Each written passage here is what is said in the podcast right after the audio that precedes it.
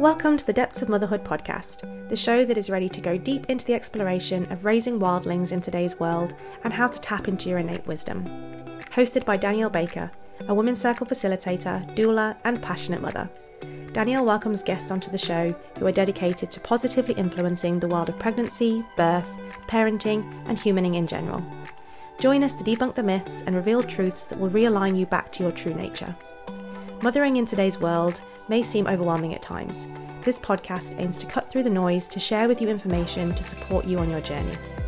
If you love this podcast, show your support by signing up to the Depths of Motherhood Patreon, starting from as little as three dollars. If you join the highest tier, you'll gain access to the Women's Circle Online, run by Danielle, where she shares weekly live gatherings, sharing tools for body literacy, womb healing, radical rest, and a space to explore conversations for rewilding. All classes are recorded and stored in the Living Library. If you're listening, you can receive fifty percent off monthly membership by clicking the link in the show notes.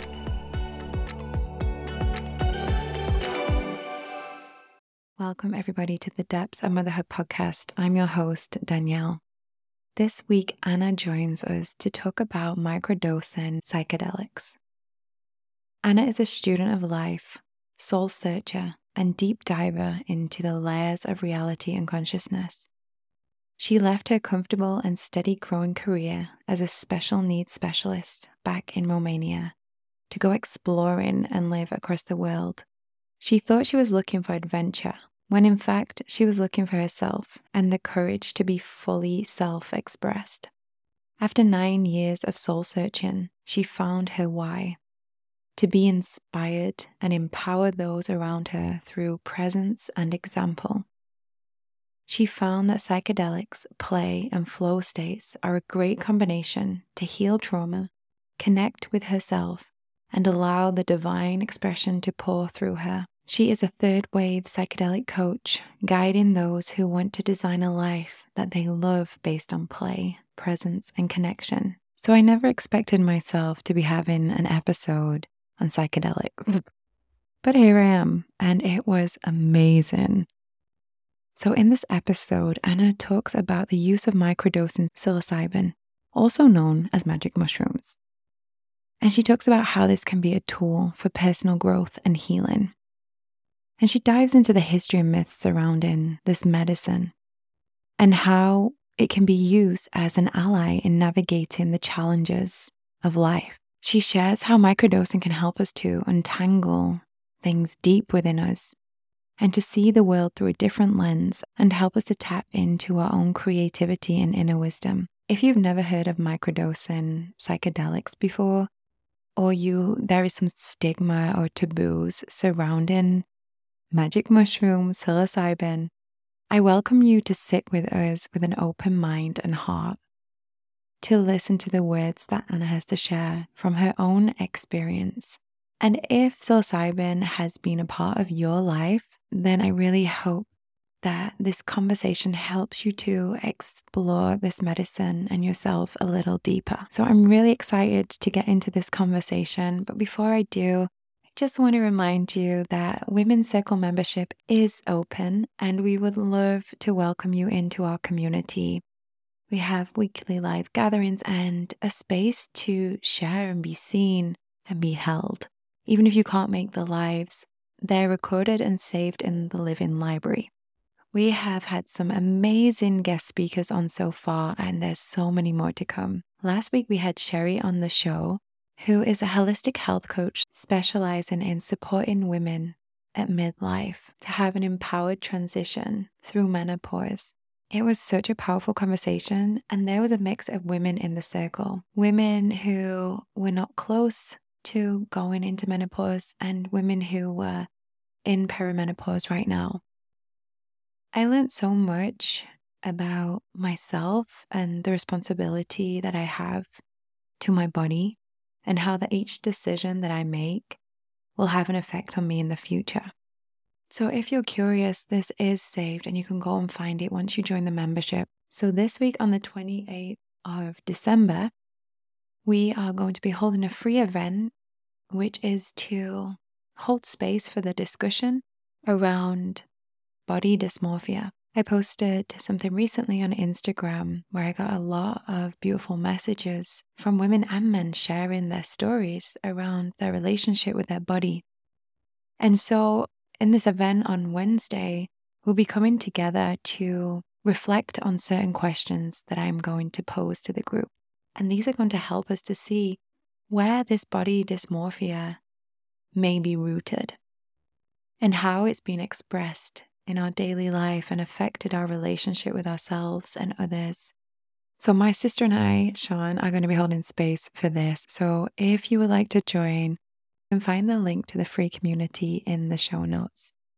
And then on Friday, we have an envision board where we are going to be preparing to step into two thousand twenty-three. Oh my gosh, I can't believe it. This I'm really looking forward to. We are really going to be tapping into what is really in our heart, what is really driving us and moving us through this life, and going deeper within to see what aligns with our heart, what aligns with our truth. And from there, really embracing the emotion that that holds and riding on it, that we can really start to welcome the things into our life that resonate with us. Because a lot of the time there's things in the way based on our fears and belief that really block us from stepping into our authentic self. So I really hope that you can join us for this. It's going to be super cozy and I'm really excited. And if you miss it because you're listening to this later on, it will still be a great circle to come back to because you can use the tools at any time of the year. Finally, I just want to say that I hope you've had a beautiful, peaceful time over the holidays and found some space for yourself to rest and be nourished. Okay, let's jump into this episode. Before we do, let us just take a few big circles with the shoulders. So taking the circles back with the breath. Mm. Let's just do that a few times and really allowing the chest to open and the top of the head to reach to the sky. And let's just take it the other way. Noticing how your breath moves with the movement. Now take in the deepest breath in. Feel where the breath reaches to, and let that breath leave your body with so much love and compassion. Thank you so much for being here, and I hope that this episode serves you well. Welcome everybody to the Depths of Motherhood podcast. I'm your host, Danielle. This week, I welcome Anna onto the show. Welcome, Anna. Welcome, and thank you so much. Um, I don't know why I said welcome, but I am so happy to be here. You're welcoming all of our listeners to this space, to this creation that we are working on today. You're so right. Yeah, you just I got your back. You've got mine too, right? I hope. Yes, I do. Good. So I want you to start by just sharing how you got to this point with working with psychedelics and doing the work that you do. I actually found you through a friend of mine, Leah, Leah Lipson. Just give her a shout out there. And she has been working with uh, psilocybin for a while now.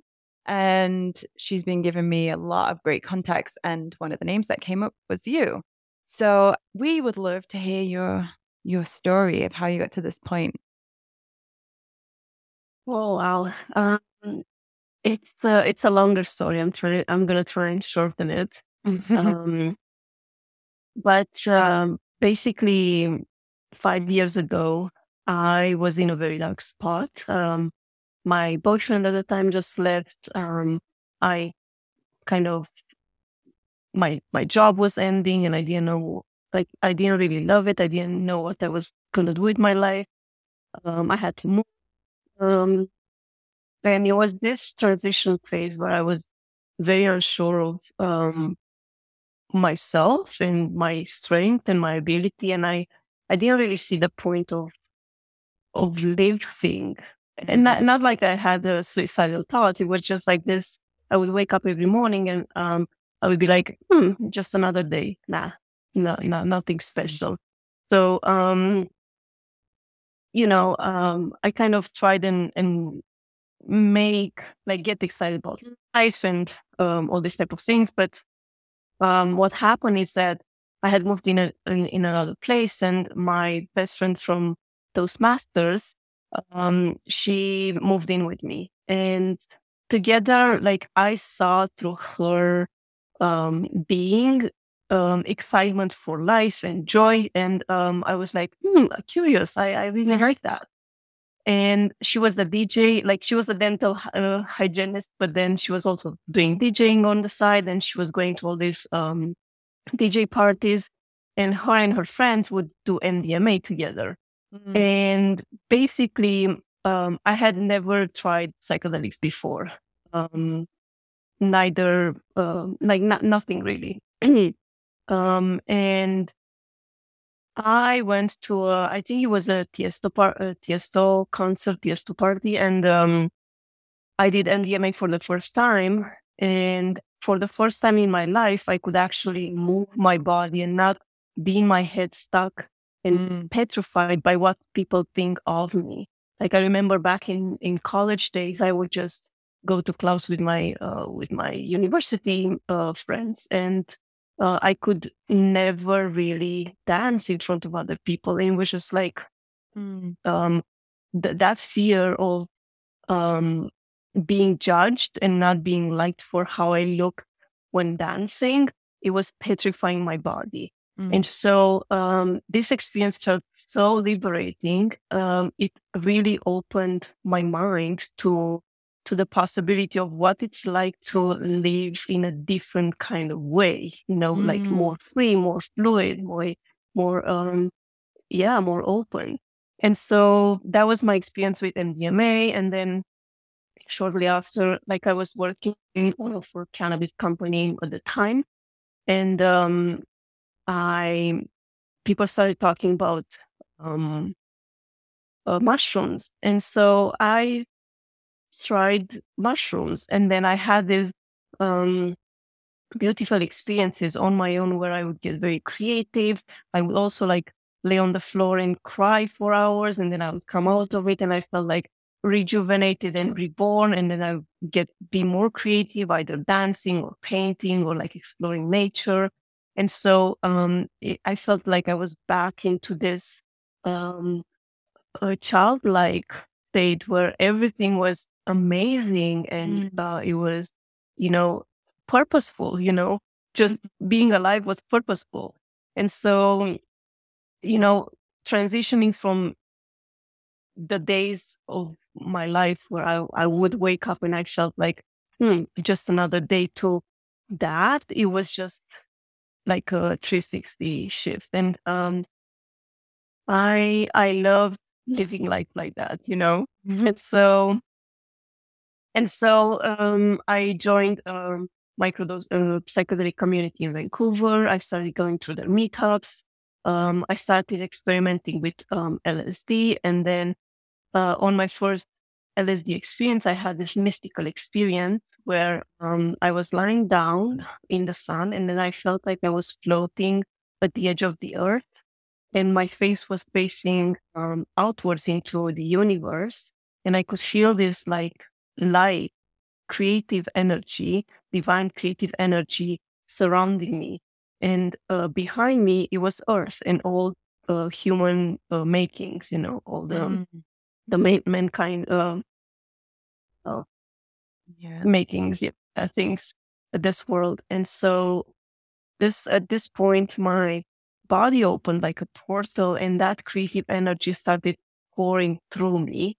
And in that moment, I realized that if I did everything in life but that, my life would be in vain.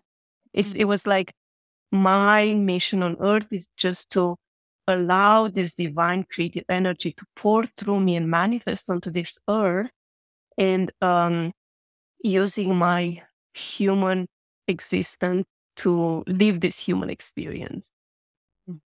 Um, and it was beautiful. Like, I didn't really know um, What, what what I was going to do, but I was committed to staying curious and open.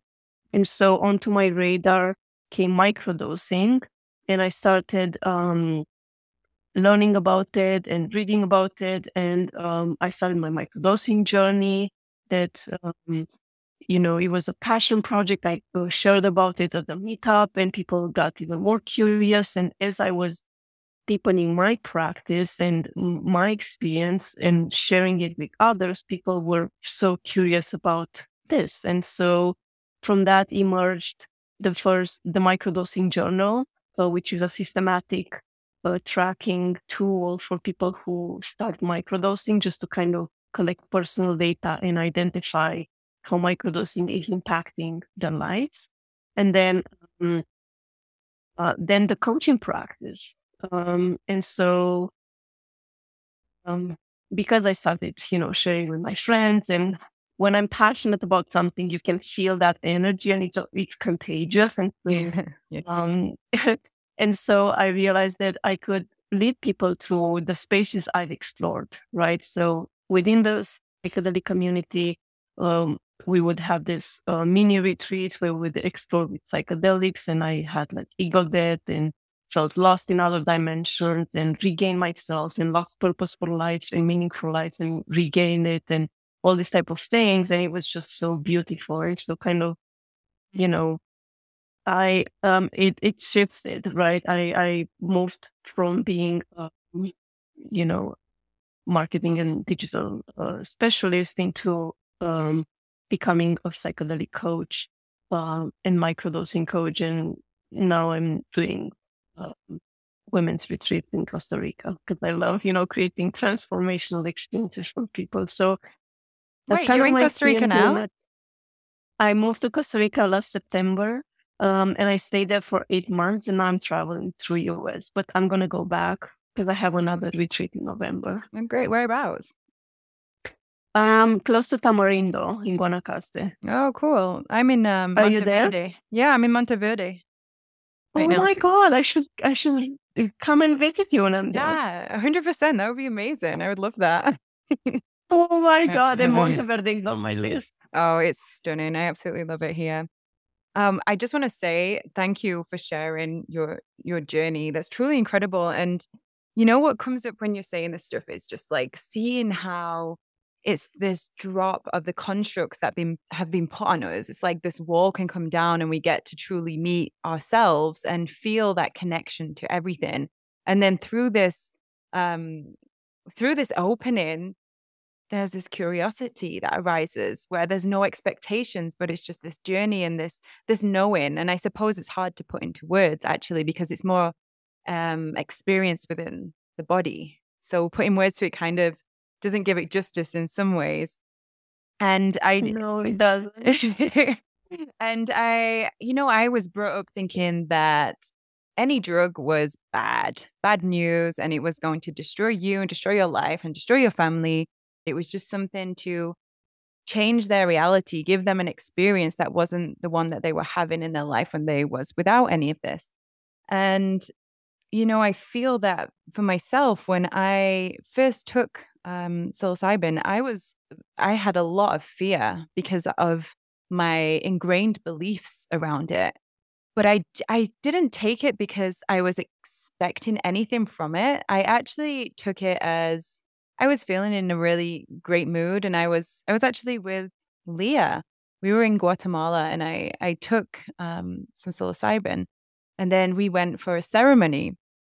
And it was all just very much like, I have no idea what's going to happen, but it was the first time it ever called to me to take it. All the other times I'd never been interested. I had a really interesting experience with it that made me see reality different because I couldn't understand what I was experiencing. It made no sense because as the leaves were like um, bulging and then retracting and moving in their own way, I was seeing them so differently. And I hear, I could hear voices that were not present when I was in the ceremony, men's voices chanting. And I, I wasn't, I wasn't afraid, but I was super curious. And then I actually did it by accident when I, I didn't realize that these chocolates had um, psilocybin in them. And I made my partner a drink, uh, cacao, as you do when you're in Guatemala, and it's like cacao and like, you know, I love it. Ritual. And then he, we were laid on the bed and he said, have you given me, have you given me something? I'm like, no. I was just like massaging his back. He's like, oh my gosh, I can feel energy going from my tailbone to the top of my head. And I'm like, that must just be a really good masseuse, you know? And then um, and I, I lay on the bed and I'm looking at the ceiling and the the patterns that, uh, you know, like the material in Guatemala, it's like all beautiful designs. And it, it started to move. Mm-hmm. And I was like, oh, oh my God. maybe, you know, maybe he's right. Maybe I did. I was like, well, I just used the chocolate that was in that bag in the kitchen. And he was like, yeah, you know, that chocolate, the mushrooms in it. Oh my God. So, so I had this crazy experience where I was like underneath a tree saying, thank you, tree. And the tree was saying to me, I wish I could move because I want to shade you, but you're too far away. And he's like, and I, I just had this experience where I saw things so clearly. And I was like, wow, the, the nature is trying to, is communicating with me, not even trying. It really was. And, and then after that, I was so curious, you know, so I went on this adventure looking into Terrence McKenna's work. And I, I was just like, wow, this is a whole world that I have no information on. And it's it's totally fascinating. And it was actually, I used um, Paul Stamets' regime initially, which was, I think it's every three days. Maybe you know more uh, about this. Paul Stamets, well, he changed his regime. It was five days um, on and two days off. And then it switched from four days on and three days off. Ah, okay. So I was on the, the four and the three. And that's actually the one that I preferred, where there was a bigger space in between. But we'll get into microdosing even more as we go into this conversation. I, I wanted you to share why why you think that there is this negative around psychedelics, around bringing them into our life, and these unconscious beliefs that we have around taking them, and that it's going to be negative on our life. So if you could touch on that, that would be amazing. Because that was one of the mm-hmm. questions that came up in the groups when I'm asking in the community, what do you want me to ask Anna? And they said, what are the risks? Why is there so much dark energy around psychedelics? Mm, it's only really been stigmatized like that for like the past sixty years, like or she's the thirties with cannabis, the cannabis. But if you look into a bit of the history, you know, in the United States, for example, so in the fifties, L S D was discovered. And then a bit before that, Gordon came from Mexico with psilocybin mushrooms and, you know, all this craze about psychedelics and the mind expanding substances happened. And then so there were a lot of studies done in the fifties and sixties around psychedelics, and then L S D was kind of bled out into into the mainstream, and people started using it. And if you if if you look back, there was the Vietnam War happening at the time, and then the counterculture movement started using psychedelics, and then they also said there is so much oneness and love around us, and the system it, it was always meant to suppress us, and mm-hmm. so they started. Uh, having all these riots and went against the Vietnam War happening at the time. And so Nixon at that time didn't want that. Like he wanted people to fight in Vietnam, right? Like how else can you make money for a nation if not through war? There's mm-hmm. so much money made um, made from that. And so um, psychedelics were banned in the seventies and they were associated with, like there was so much propaganda Uh, done. And if you look through, you know, magazines, Life magazine, for example, that had lots of um, um, publications. It just goes from, you know, uh, how psychedelics are, um, you know, will make you mad, will are associated with addiction, are and all this type of things. But, um, you know, Terrence McKenna talks about this, and he says that um, psychedelics are a catalyst of intellectual dissent, and so. He was writing in, in I think it was the Arch- Archaic Revival, um, that um, he was saying something along the lines that um, they are the ones that make you look differently at reality and mm. see how much domination it's put upon us. And so um, when you see that and you see the, the harm that it does to, to self and to societies, you're like, no, I want to break free from all this, right? Mm-hmm. I, I don't want to be part of it. And like you said, when you're on, on mushrooms, trees were talking to you. And um, when we are on psychedelics, we are just so attuned to the cosmic and mm-hmm. natural laws. And uh, we know that these structures we live in nowadays that are so modern and like, you know, good for us, they're actually detrimental to that uh, alignment and to that, uh, to staying within the the, um, the cycles of nature. And it's it's funny because like back in ancient uh, times when psychedelics were used and other modalities, when we were more in tune with nature and with, with the cosmic events, mm-hmm. uh, we knew that we were multidimensional beings and there was so much around us. But now we are just tied to to being one-dimensional that uh, produces a lot of output for um, to support the system and the society we are um, um, that makes money for others. So we tied time to money and to productivity, and so we are just like one-sided now. This is mm. all our purpose.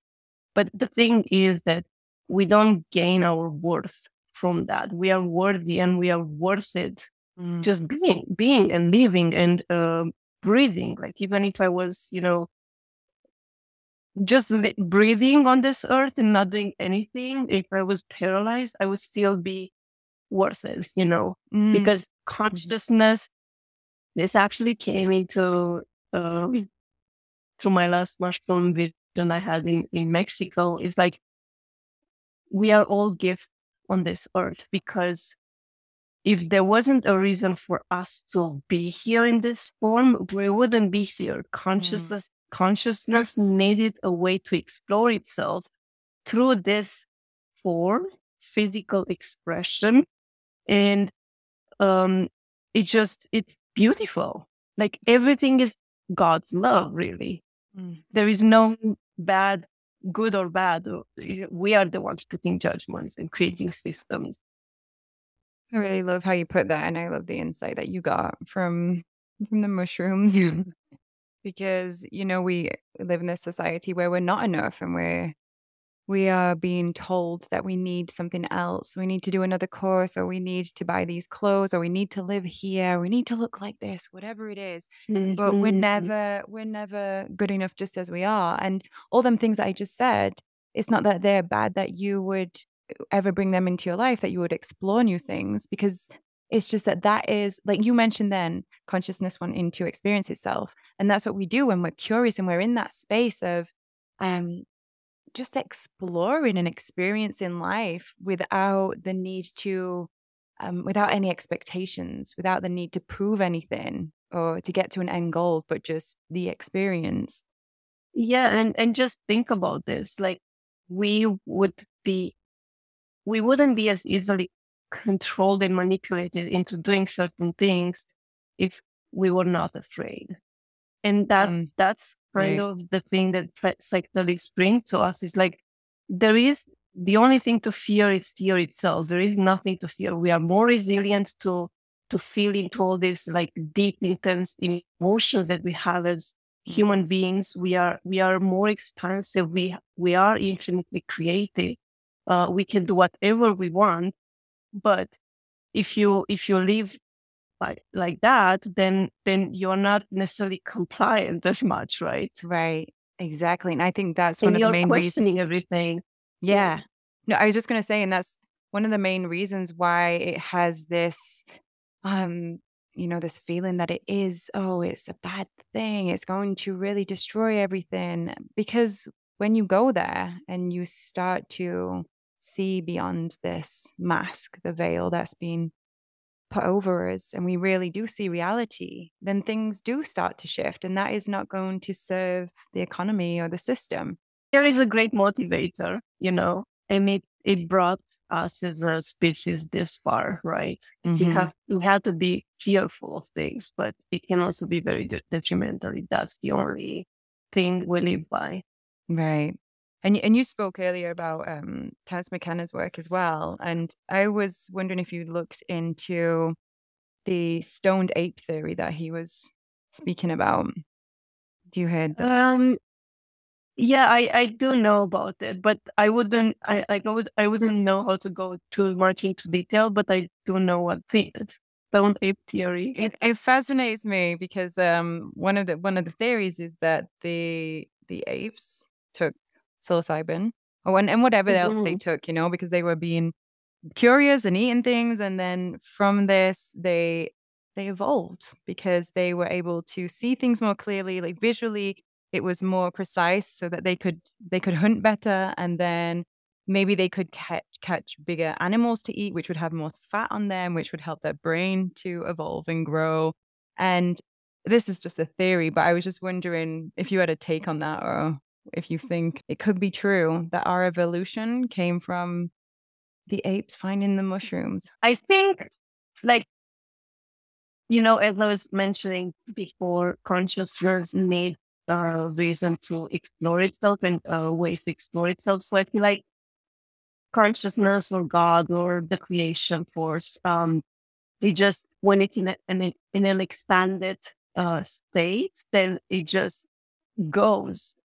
And it stops at nothing. And so the physical form it takes uh, hits limits, right? And being a um, an A is a limitation. Now, how else can you expand outwards? It's just by trying, like pushing the limit. And mm. so I don't know if this makes sense, but like taking mushrooms um, and uh, like finding... sensing for other things that can expand that limit, and mushrooms being or other substances being one of them, then it kind of makes sense in that in that way. Mm. And then um, then you move from being an ape to being someone with a more evolved brain that has a prefrontal cortex, and you know it can create all these things. And so, yeah, it's it's a very valid theory. Like mm-hmm. you know, you have you you evolved from being a a single cell, cellular organism to um, to being, you know, everything else. So it, it does make sense. Yeah, I'm sure it plays a, a part in our it evolution just, for I, sure. Yeah, because I think um, Charles Darwin was talking about the evolution of the species and how, you know, we've evolved from being, as I said, one singular organism to being ma- mammals and um, so, so on and so forth. And so Um, I think the mushrooms just sped up that process, you know? Yeah, I can see that. It was, it was just like, it was just a shortcut. Yeah. So, and, and, and, and kind, this kind of led me into this other thing that I wanted to mention that just kind of came to me as we yeah, were please. speaking. Um, So my my mother and I had this conversation around psychedelics because she's very religious and she believes in spirituality, connection with God. And mm-hmm. she was asking, like, why? Why? You know? Um, and why would you even do that? Why would you even um, take psychedelics if if you can reach God through prayer, through uh, devotion, through all these practices? Mm-hmm. And um, I said, well, right now, in this modern age, we are just so distract, easily distracted, and devotion and prayer and all meditation, they all need mm. much and long practice and consistent practice. But psychedelics are almost like a shortcut mm. to get you there, to see that there is more to, to life than just this mm. um, physical ex- existence. And so, um, again, it just, it's a shortcut to get people back into attunement to spirituality and, and that. And I think it was the same with, with Yates, really. It was a mm. shortcut. I, I love that. And I hope no, it makes sense. No, it makes perfect sense. And it reminds me of like something I've been speaking to recently with one of my friends where she's just feeling stuck. And, you know, she's had her practice of yoga and meditation for many, many years. And she she prays, she does her practices, she she you know has that respect for nature, but there's still something, and she describes it as being stuck. Like there's something she can't get through because she doesn't know that thing, what it is. She doesn't know what it is that's keeping her stuck. And so she asked me about microdosing mushrooms, mm-hmm. and and so we're exploring that together now. And actually, I think she reached out to you um, recently. Because it's something that she's just like, okay, well, maybe this is the thing that's going to give me that expansion to help me get over this this thing that's stuck in my way that I don't know how to, I don't know how to approach it, because she doesn't even know where it's hiding. Interesting. I mean, we do have lots of blockages that have been pushed in the in the conscious, and we are not aware of them. And so there is there's layers upon layers of defense mechanisms that have been built so we don't access those.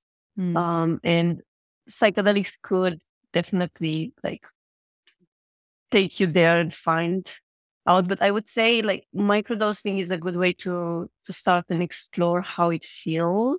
Mm-hmm. But I think that a macrodose would actually get her there. Like bash through that block, whatever it is. and and and just like to also acknowledge the fact that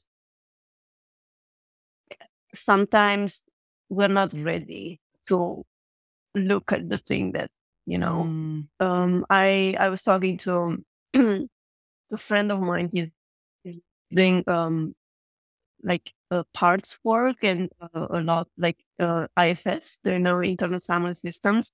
Mm-hmm. And he was working with lots of parts and kind of diving deeper into the subconscious and seeing what's there. And uh, he did say that um, in some in some expanded states of consciousness, he would not be able to access various things because he was not ready. And so just mm. working the parts and working with other things around, um, to kind of uh, remove the ego and remove those um, those parts that would defend that precious thing, mm. um, he was able to access the deeper thing. And so um, it's, wow. you know, th- there should be a readiness, because sometimes our nervous system cannot handle that much mm. intensity. So working your way through that, and uh, yeah, it, it's very beneficial. Mm. So do you think that when you have a macrodose, when you take a higher dose, do you think that everything is offered to you, or do you think you only experience what you can handle? Because I think this is one of the fears, you know, with people taking a, a higher dose, is that they're going to see something and they're not going to be able to handle it. And on the other side of it, they're going to collapse and shatter.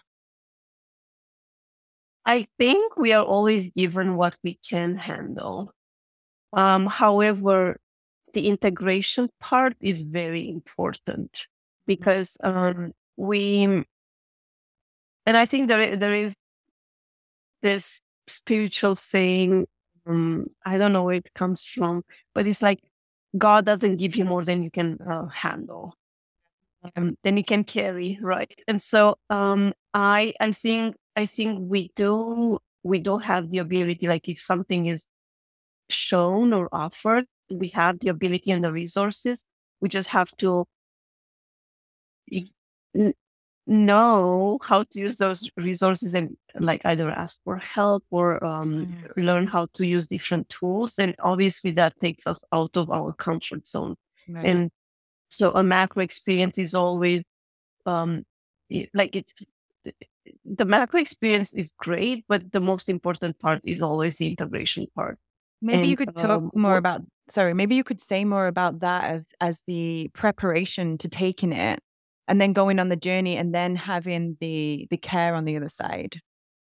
What would mm-hmm. that look like?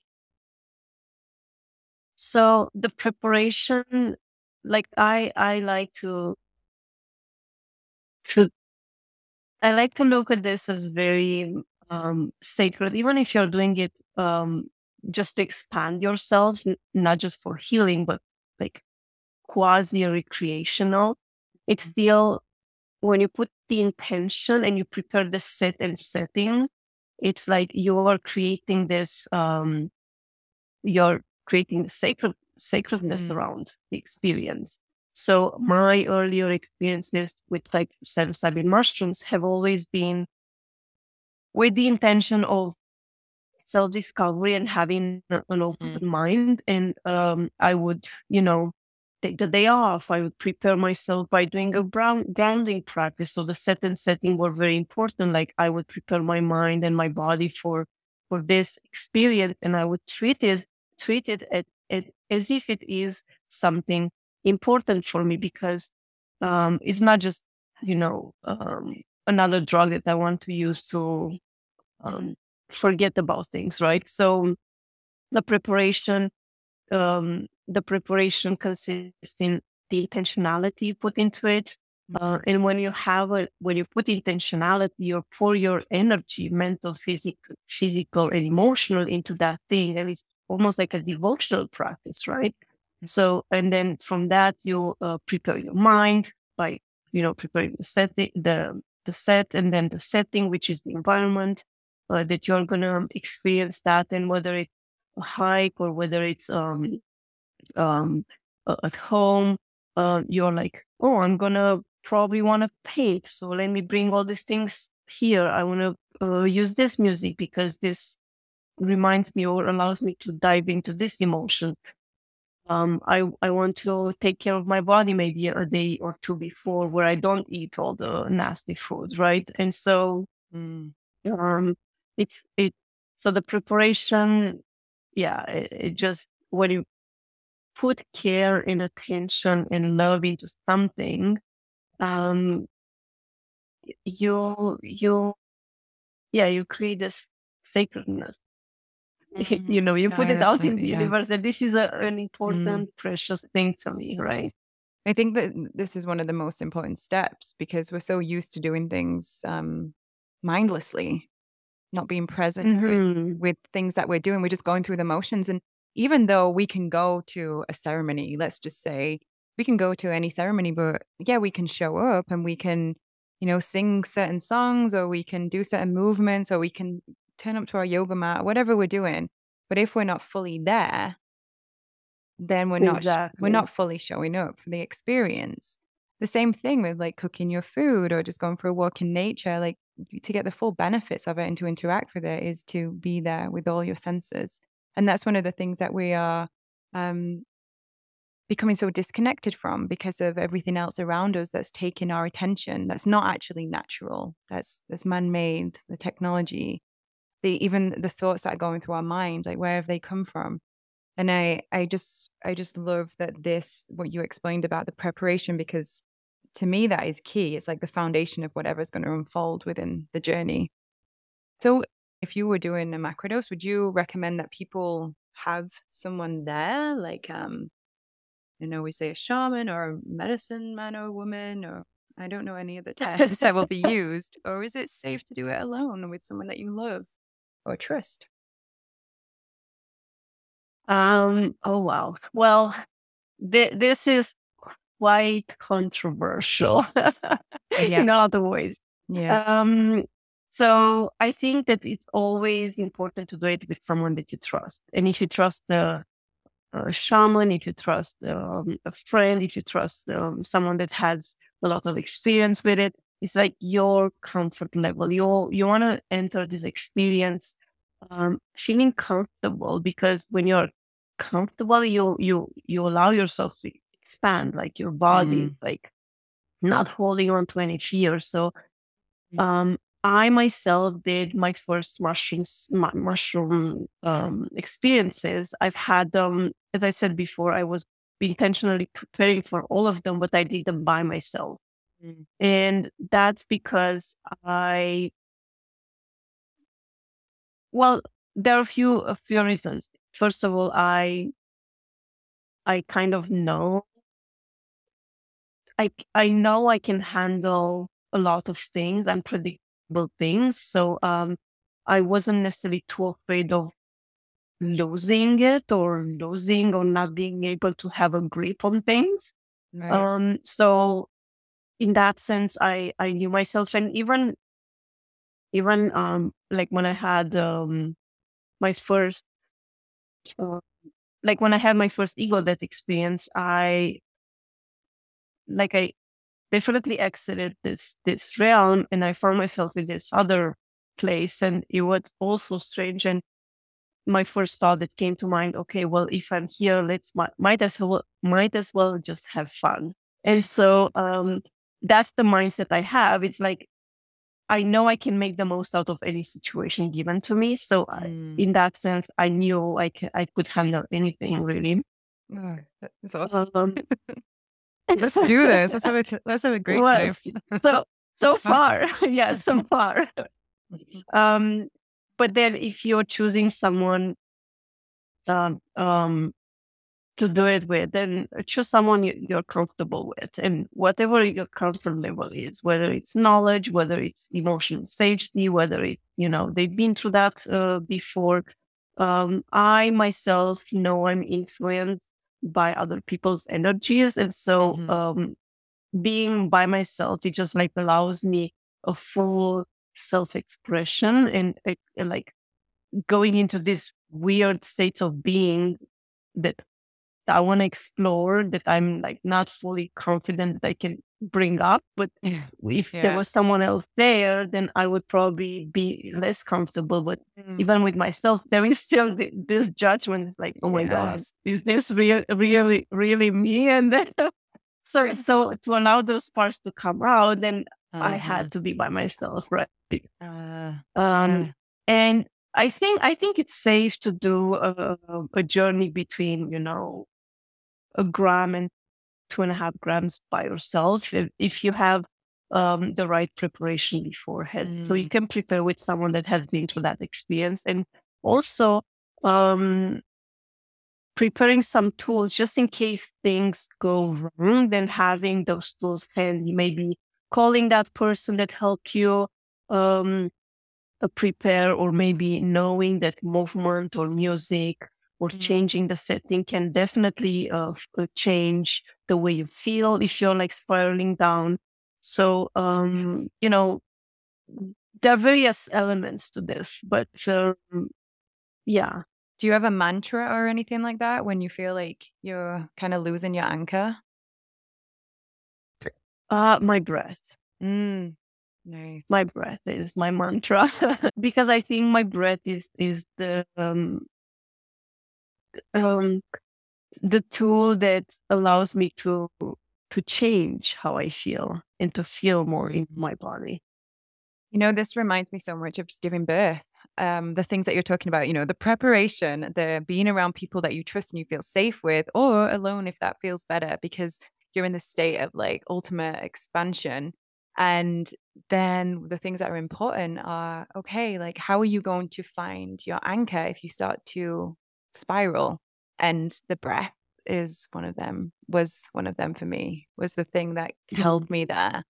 And and I do think, just as we're talking, these experiences we've taken, uh, psychedelics are really, they correspond to so many things in our life.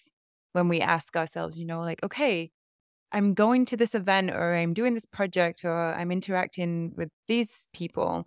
It's like, okay, how can I prepare, and how can I, and how, what will make me feel safe there? Are these people comforting to me? Do I trust them? Trust them? Do they see me? You know, these things that we can start questioning in our day-to-day life just by having these experiences with psychedelics, like the crossover.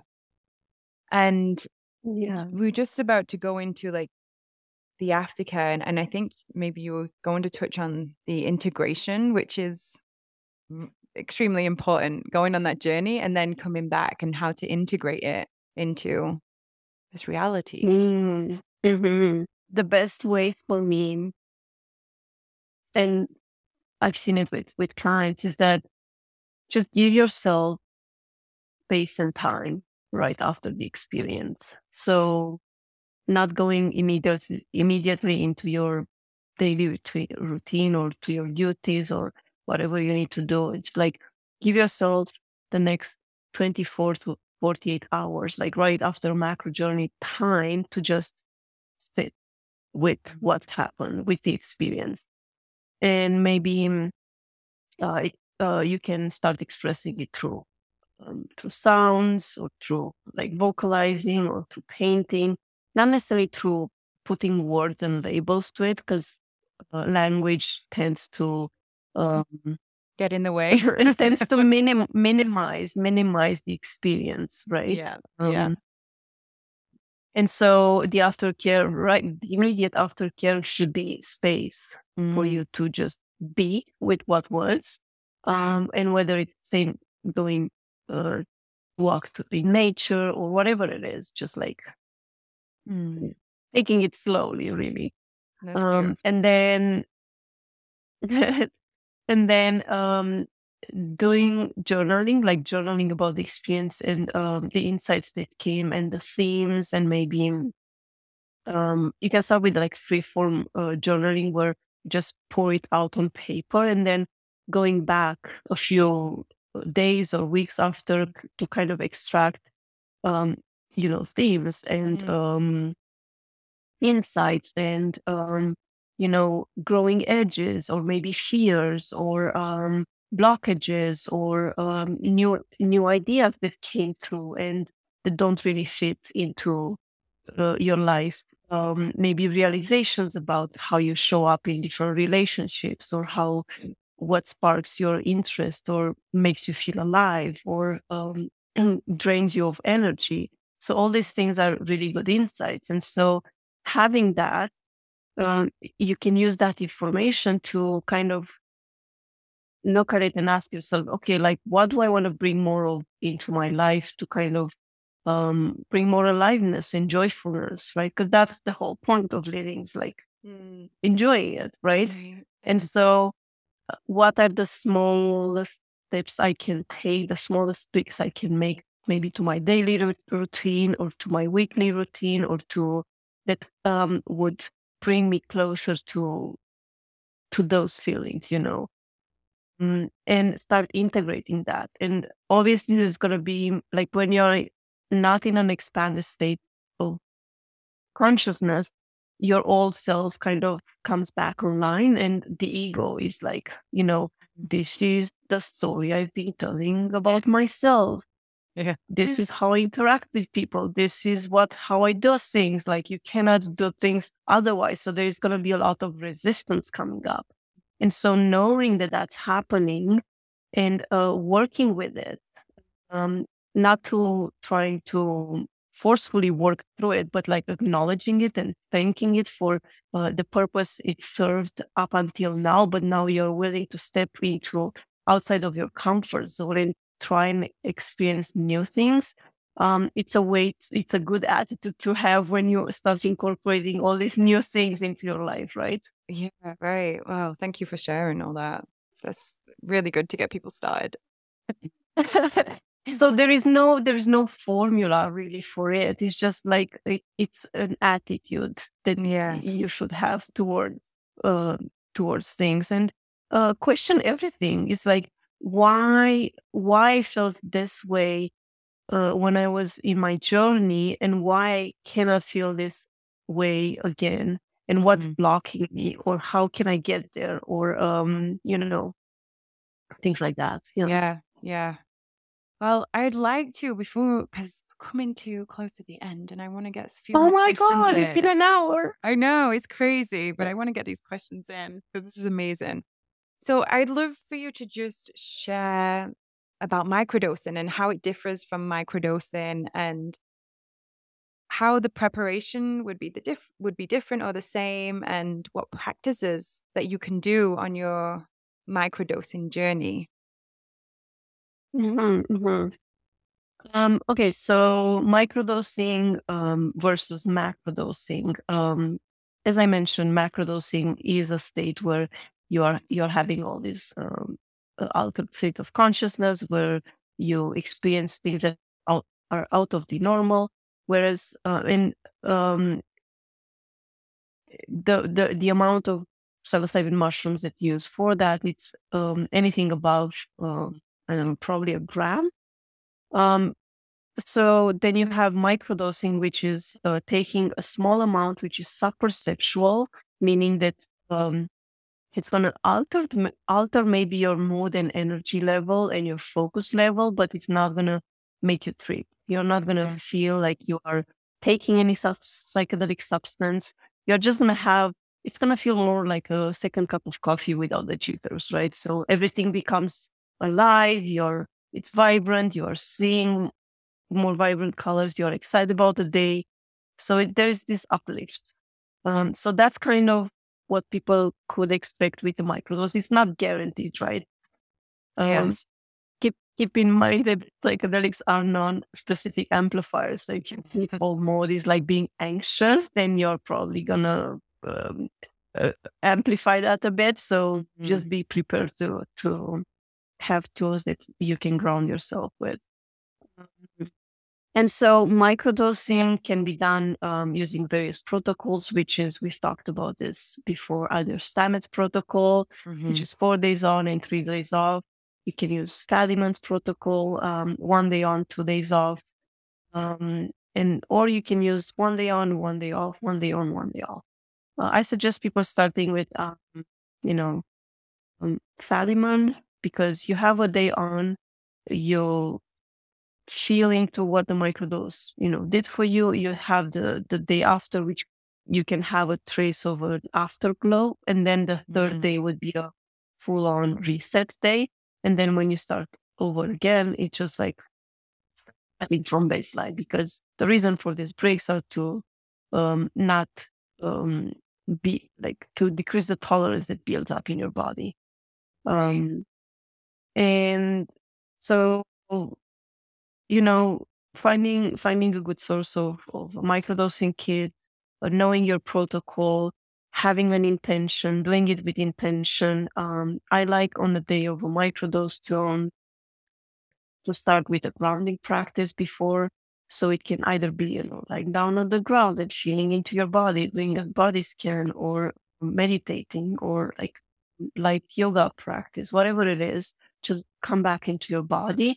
And then setting an intention for the day. Um, and I like the intention to be an anchor, not a goal, where, mm. you know, like, I will be open for this to happen, you know, for, for I will be open for anything to happen. That could yeah. be an intention. Mm. Um, yeah. And then pay attention, pay attention to how the day unfolds, and then kind of take note.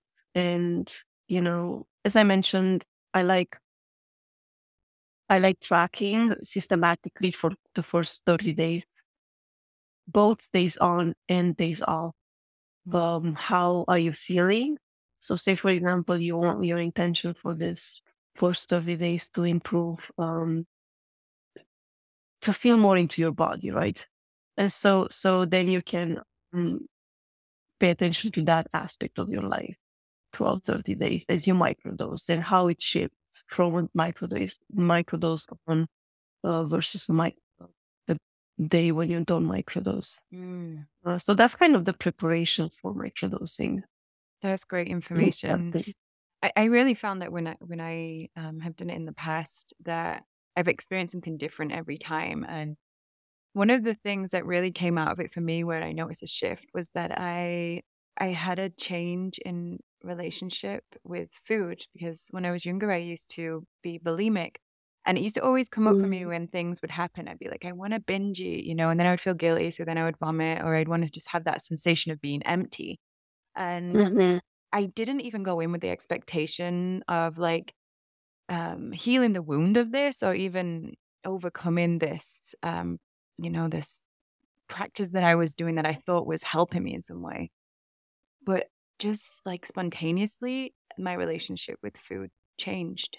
And it wasn't even, it wasn't like, oh, I've noticed that now I don't want to do that. I just, I just realized later down the line, like, oh, I don't have the urge to fill myself up with food anymore, to feel, to feel comfort. I just didn't, I didn't have that anymore. And it was amazing to me, because we can go in with all the intentions and, and everything like that and focuses, but actually, it's as though the the plan healed aspects of myself that I didn't even, I wasn't even aiming for, you know, like I didn't even know mm. I, I still had work to do on it. So that was really an amazing thing that I noticed. and just how more present I felt, you know, like I, I felt so much more present after I'd done um, a month of microdosing using um, Paul Stamets' regime. I just felt like I had so much more space, and I was able then in that space to be more creative, which I, I really loved. The, that's why the best intention is to be open to whatever yeah. comes up. And honestly, that. that's why I said it's an anchor. It's not a goal. That's the first time um, I've heard that term. I love it. Like having the anchor, not the goal. I, I love it.